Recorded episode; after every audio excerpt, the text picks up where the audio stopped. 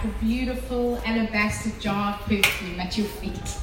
Thank you, God, uh, for the fragrance that she is in our lives and in the city and everywhere that she um, ministers and works. God, we pray that you would anoint her words and that you also anoint our ears to hear what you want to say to us and through Jess. In Jesus' name, amen. Just in case I need to pace.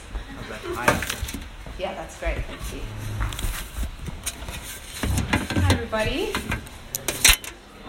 Get myself organized. So, just before we start, um, let's just all close our eyes for a minute. My mom likes to say, let's presence ourselves with the Lord, which I really like. So, if you just close your eyes, we're just going to presence ourselves with the Lord. We're just going to take away all those distractions and just focus in and invite His presence to be with us.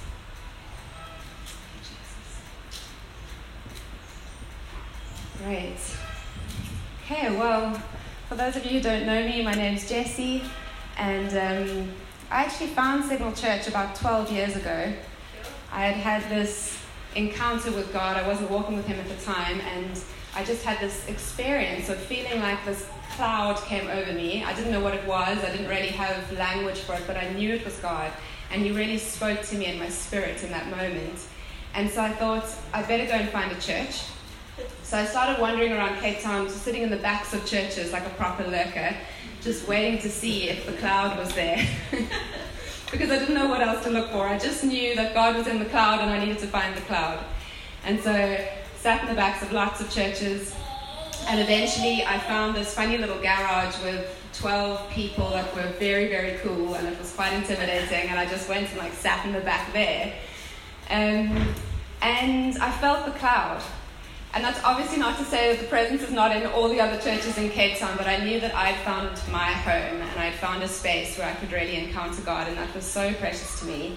And since then, I've traveled, I've gone to America for three years, I've been in the UK for four years, and I came back on holiday in December 2020 for six weeks, and here I still am.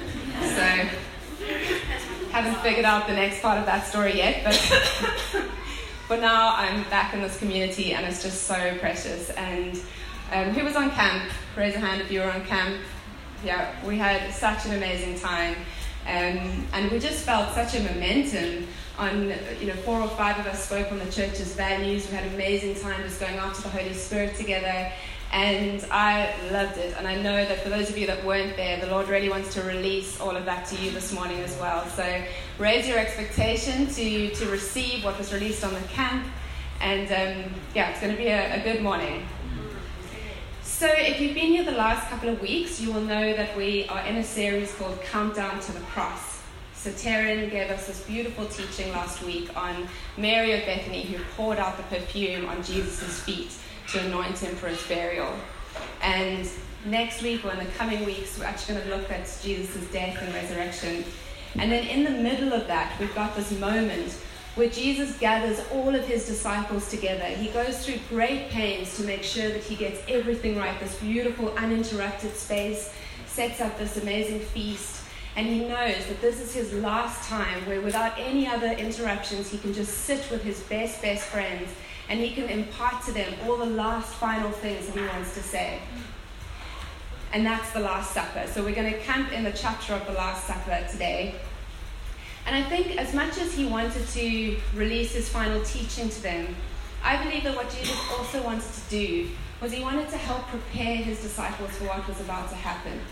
Because even if they even if they knew, even if they were, you know, had picked up from the scriptures or his teaching that, that he was going to die on the cross, Nobody can be prepared for the tragedy of watching one of your closest friends die like that. And I believe that he just wanted to give them a picture of, Mean, he already knew, he knew that it was for the joy set before him that he was going to endure the cross, but they didn't know that yet. So he wanted to bring them into that much bigger story, that much greater story, and say, Don't worry, I've got an amazing, amazing plan this is going to be so, so good. And it's going to be so good that I've decided that it was worth it. And I want to bring you into that to actually to, to decide that it's worth it. And ultimately, what he was asking for from the disciples in that moment was, Will you give me a yes as well? Because it also cost them something. It also cost them something to watch him. And they got to participate in that faith story and go, I say yes to this, it's going to hurt, this is going to be hard, but I say yes to this because God knows where we're going. And I know for each of us today, there's things in our lives that are happening, there's things that happen that we don't understand. We have to walk through hard things. But God has a bigger story, and He's looking for that yes from us that goes, I don't understand always, but I give you that full yes because I know that you've got a greater story and that you're holding my life in your hands. So we're going to read through the Last Supper. We're going to have a little bit of a look of what is this new covenant that was released in the Last Supper? What is this, this meal, the Last Supper, the, the bread and the wine? What was God trying to impart? What was He trying to tell us? What did Jesus want them to know? And what does He want us to know? So we'll look at the symbolism. Why was it important to them? Then we're going to jump into the present. Why is it important for us? Why should this matter to us? And then finally, we're just going to land on how do we take hold of this more fully? Because some of us here, we've already heard the story a hundred times. Some of us have studied theology. Some of us have, this is the first time we're hearing it. But for all of us, there's these multiple layers. All of us are still discovering the depths of that new covenant, the depths of the new covenant life that God has invited us into in this act of Jesus. So, wherever you're at, let's go a little bit deeper. Okay, let's read the passage. I'm going to read it through from the Last Supper, uh, Mark 14, verse 12 to 26, and then we're going to camp out in the actual Last Supper part. On the first day of the festival of unleavened bread, when it was customary to sacrifice the Passover lamb, Jesus' disciples asked him, where do you want us to go and make preparations for you to eat the Passover? So he sent two of his disciples, telling them, Go into the city, and a man carrying a jar of water will meet you. Follow him. Say to the owner of the house who enters, The teacher asks, Where is my guest room, where I may eat Passover with my disciples? He will show you a large room upstairs, furnished and ready. Make preparations for us there. The disciples left, went into the city, and found things just as Jesus had told them. So they prepared the Passover. When evening came, Jesus arrived with the twelve. When they were reclining at the table eating, he said, Truly I tell you, one of you will betray me, one who is eating with me. They were saddened, and one by one they said to him, Surely you don't mean me. It is one of the twelve, he replied, one who dips bread into the bowl with me. The Son of Man will go just as it is written about him. But woe to that man who betrays the Son of Man. It would be better for him if he had not been born. While they were eating, Jesus took bread, and when he had given thanks, he broke it and gave it to his disciples, saying, Take it, this is my body. Then he took a cup, and when he had given thanks, he gave it to them, and they all drank from it. This is my blood of the covenant, which is poured out for many. So that's obviously the Last Supper. He said to them, Truly I tell you, I will not drink again from the fruit of the vine until that day when I drink it new in the kingdom of God. And when they had sung a hymn, they went out into the Mount of Olives.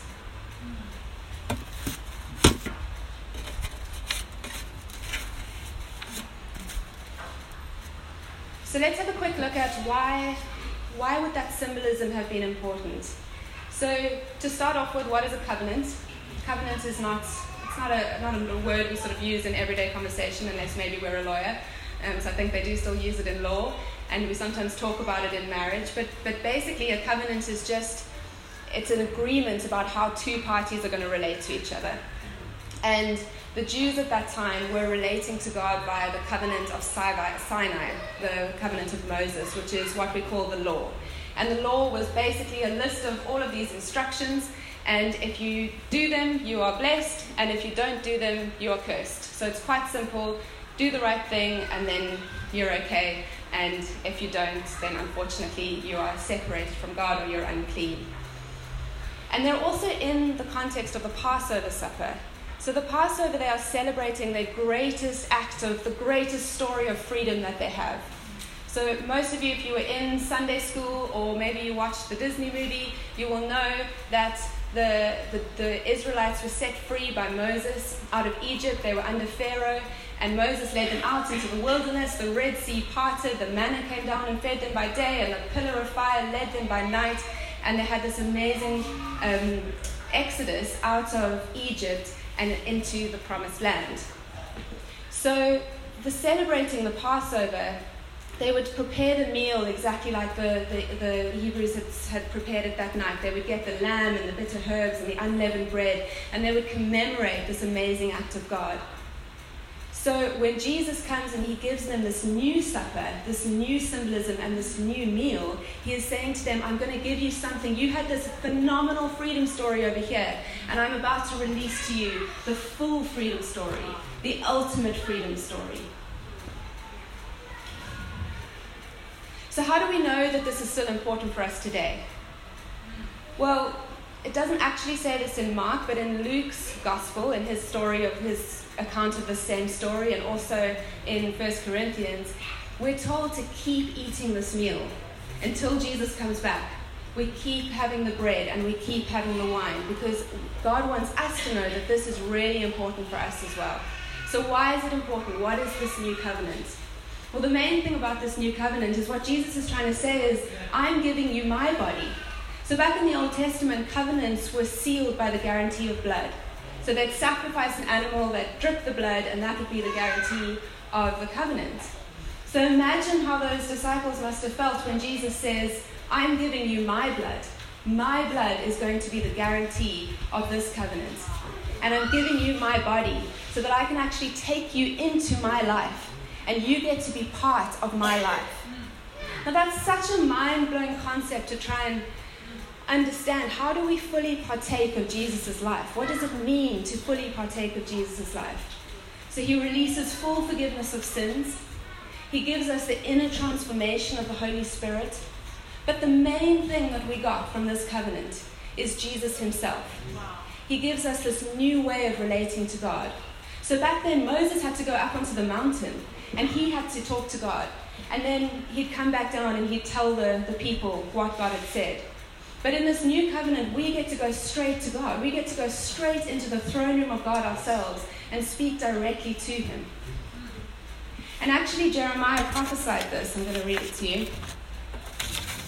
So in Jeremiah 31 33, he says, This is the covenant I will make with Israel I will put my law in their minds and write it on their hearts. So it's not being written on tablets anymore. It's actually in us, it's written on our hearts. I will be their God, and they will be my people. And they will all know me, from the least to the greatest. So, good news, you don't have to do anything to deserve to be known by God and to know Him anymore. We go straight to Him. We love to quote John 3:16 in church. For God so loved the world that he gave his only Son so that none should perish, but all should have eternal life. But how often do we look at John 17:3 which actually defines eternal life? Now, this is eternal life, it says, that they know you, the only true God, and Jesus Christ, the one you sent. That is to have eternal life, is to know Jesus. So, in our freedom story, the promised land isn't a geographical place anymore. The promised land is Jesus himself, and we're always taking steps to move closer to Jesus. So, in my own story, I know I was telling you a little bit about my cloud experience. And basically, what happened there was I was sitting in my room and I was actually very aware that I was living in slavery. I didn't have that language for it, but I knew that my life was small.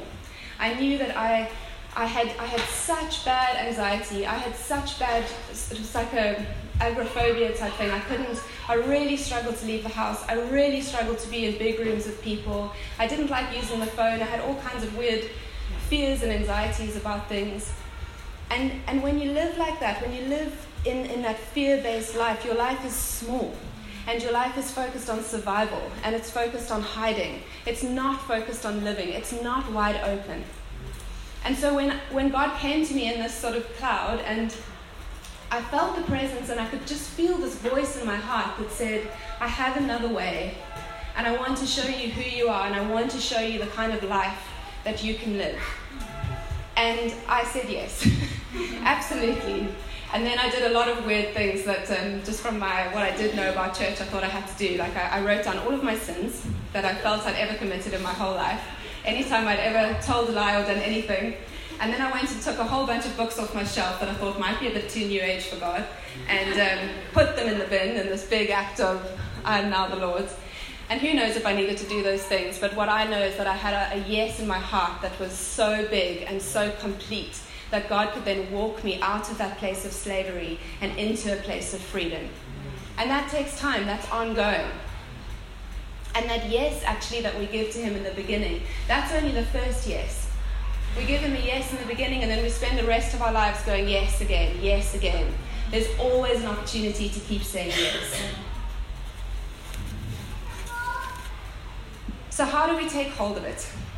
How do we take hold of this new covenant that Jesus has given us? There's, there's just there's just this, this thing of choice that he gave us because love only exists in freedom. And, you know, the truth is that those Israelites left Egypt and they actually never entered the promised land. They never got there. And they didn't get there because they had unbelief in their hearts. So they let their experiences and what was happening to them in the wilderness and their expectations that weren't met diminish their view of God. There's this great definition of unbelief that says um, unbelief is believing a lie about who God is or who you are. And I love that because it's so easy. It's so easy to do that. You know, we look at them and we go, but you had you had manna and you had the pillar of fire and you had the Red Sea part. But what about us? We have the death and resurrection of Jesus. We have the indwelling of the Holy Spirit. Every single person in here has a testimony of what God has done, and yet we so easily fall into that place of unbelief again. So, if Jesus in this new freedom story, this new covenant, is the promised land, then unbelief is the wilderness. And we all have a choice. Do we go round and round and round, doubting who is God and who am I, who is God and who am I, and is He good and am I enough? Or do we take hold of God is good and I'm going to stand on that, and I am enough and I'm going to keep declaring it until I feel it? And that's completely up to us. Hebrews 3:12 warns us, make sure there is not unbelief in your heart because it will distance you from the Lord and it will lead you astray. And that's actually quite an easy concept to understand. If we, if we, if we start thinking, oh, maybe God isn't good, then we will actually move away from Him. He never moves away from us, never. But we move away from Him. So if, if I'm in a friendship with Fee, and me and Fee are having a great time, and we, we're bonding and we're chatting about stuff, and I feel really close to her, and I feel like, oh, Fee really has my best interests at heart, then I'm going to share everything with Fee. But if, if I get this sort of feeling like, oh, I think she might be talking behind my back, she might actually not have my best interests at heart. If I get just a little inkling that maybe she doesn't have the best for me anymore, the first thing, what are you going to do? You're going to distance yourself from that person. Just take a bit of space and you go, oh, we'll just see. And that's what we do with God as well. And it's the worst possible thing that we can do in that moment.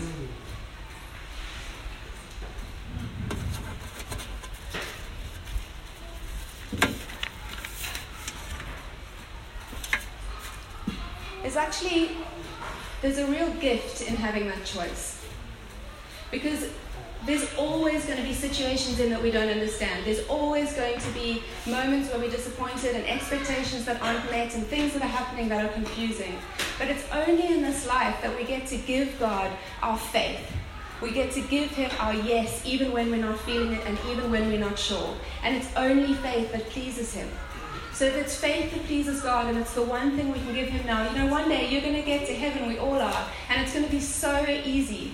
We're going to go, oh my gosh, we're just going to worship and we're just going to know that He had this amazing, great story, just like He had on the cross. He's got this story to impart to us, and we're going to see the full picture of that.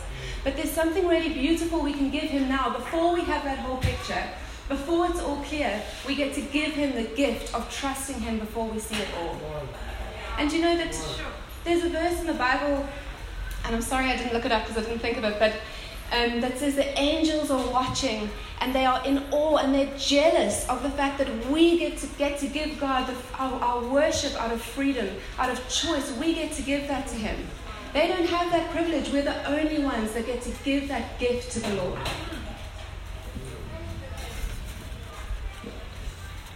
This is your one chance to offer it. Life is short. What can we give God now? And then the other, the other part of unbelief is we don't believe in who we are. So there's this transformative indwelling of the Holy Spirit happening in you all the time. And He's trying to tell you, He's trying to reveal to you your Christ likeness. And He's trying to reveal to you the perfect picture that you are of a piece of God. Mm. That you have an original design, that He formed you in your mother's womb and you are perfect the way He made you. And He wants to reveal that to you in greater measure all the time. But we have to take hold of that for ourselves. There's a, um, a verse in Numbers that tells us about how uh, Caleb and Joshua went into the, they went into the, no, they all went into, the spies were sent out into the promised land to try and see, like, oh, can we take them? And they were the giants. And it says they saw themselves as grasshoppers in their own eyes, and so the giants saw them that way too. So, isn't that a really powerful picture? That's how they saw themselves, and therefore that's how they were seen. That wasn't true about who they were. God had already, already given them the land. He was planning to defeat every enemy that could ever think to come across them. They had everything in them to claim that space, but they saw themselves as small, and therefore they were seen as small, and therefore they actually didn't enter in. So it's really important how you see yourself. When I went to um, I went to a ministry school for three years, and then I got it in my head that I wanted to do a sociology master's because I thought, well, you know, we've got a disciple nation, so let's go to the place where they're already doing that, you know. And, and it was such a it was such a different environment, to put it lightly. Sociology is a very um, un- anti-Christian place. It's, it's actually was set up in opposition to Christianity as a discipline. So the spirit over it is very, very secular and not very welcoming to Christians. And so I found that all of my opinions were not very welcome, and that people, there wasn't space. You know, universities are supposed to be a space where there's room for debate and room to, to talk about your opinions, but my opinion definitely was not welcome in that debate. And I started to feel, feel myself get silenced. And I became so scared to speak up in any of the seminars because I was thinking, well, you know, I don't want to have everyone screaming at me that I'm wrong and ignorant and whatever else. And I felt like the Lord said, if you let your voice be silenced now, you're coming into agreement with something that's not who you are. And so I started, but I was, I was terrified. So I'd go into these seminars, and for me, victory looked like just say anything. And I can tell you, I said some stupid things. but my whole goal in every single seminar was like, just say something. just say something. So, and there were quite a few times where I'd say something and everyone would look at me blankly because it didn't even make sense.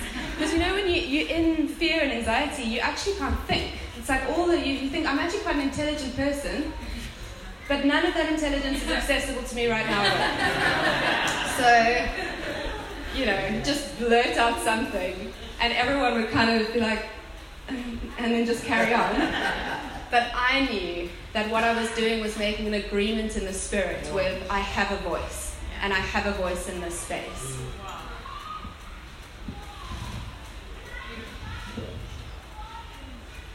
And I think I think all of us have moments like that where we're in a situation and we have to come into agreement with who we are. So I actually want to stop there and just go into a little bit of a ministry time because I felt like the Lord really wanted to speak to people who are feeling that at the moment. One of those two things. Either you're feeling, I've got something in front of me and I need to be brought into that bigger picture, I need God's perspective on it, and I want to choose faith, even in the midst of it being really hard. Or you are facing something where you know that there's more in you and you need to stand up for your voice. And and that's just been really hard, and you've made another agreement, and we're going to switch that agreement around. So I'm just going to invite us to stand, and maybe James will come and play for us a little bit.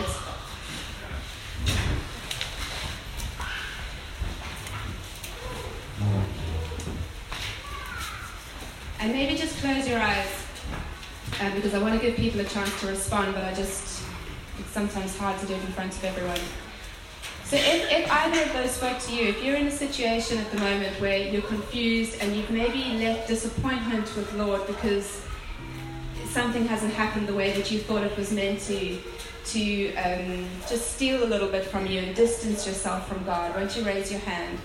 Or maybe you're in a situation where you know who you are, but you've, you've made other agreements. You haven't spoken up where you were meant to speak up. You haven't applied for the job when you were meant to apply for the job. You haven't. You've been agreeing with a lesser version of who you are.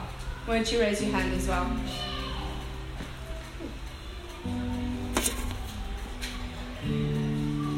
Dave sent a word um, to our prayer group earlier that I just want to read out, and then we're going to pray. He said that God is declaring that He is our sentinel. He is the one who is and has been standing guard and keeping watch over our lives, our dreams, our desires, and the promises He has declared over us. So God, we just we just break all agreements, known or unknown, with the lie that you are not good. And we come into agreement with the truth that you have an amazing story at play, and we're all part of it for our individual lives and for all of us together. That you have a plan, you have a purpose, that you have not left us, that you've never left us. And just because we can't see the end yet doesn't mean it's not the end. And so, God, I just pray that in all of those places in our heart that are distance from you, that you would just give us a grace now to lean in again. Lord, we just recognize that eternal life is you. Eternal life is knowing you. So when things are tough, from this day forward, we will lean in and not out. We will move towards you and not away from you. We will trust you. We will give you what you're worth, and you will, we will move towards you.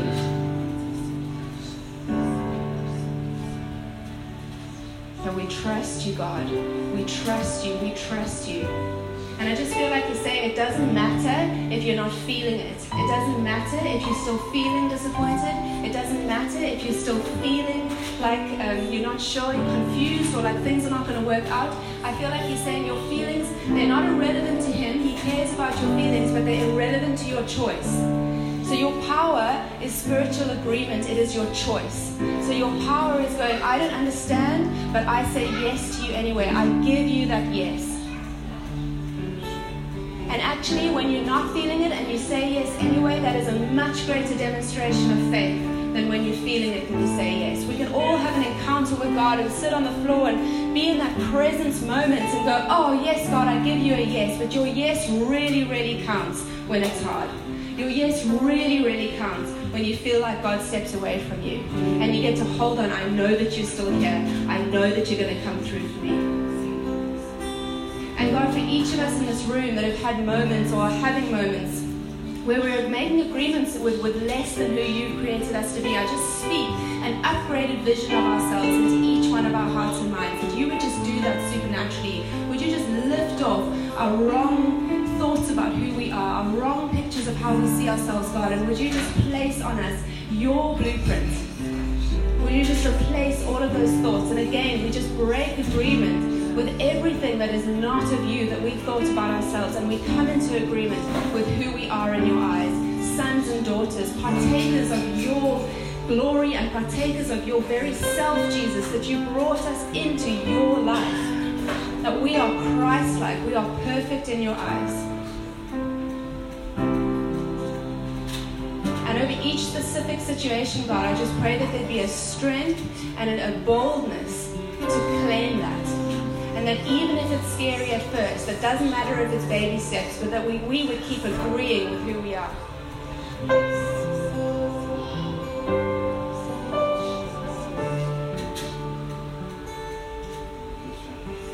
And I just wanted to check that there's nobody in this room that's never actually said their first yes to Jesus. Because if you're here and you haven't said yes to Jesus for the first time, this is the perfect moment So you can just raise your hand and someone will come pray with you.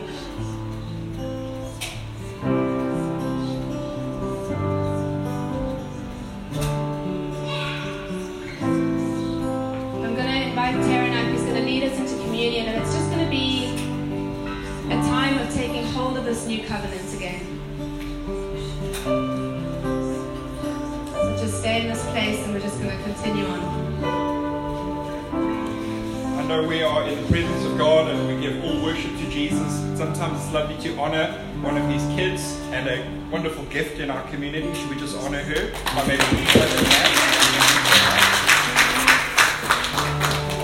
One Corinthians, uh, sorry, Mark chapter 14. That's what we just got preached to from. And um, this week I've been reading that, that chapter with, I was actually going to preach this message.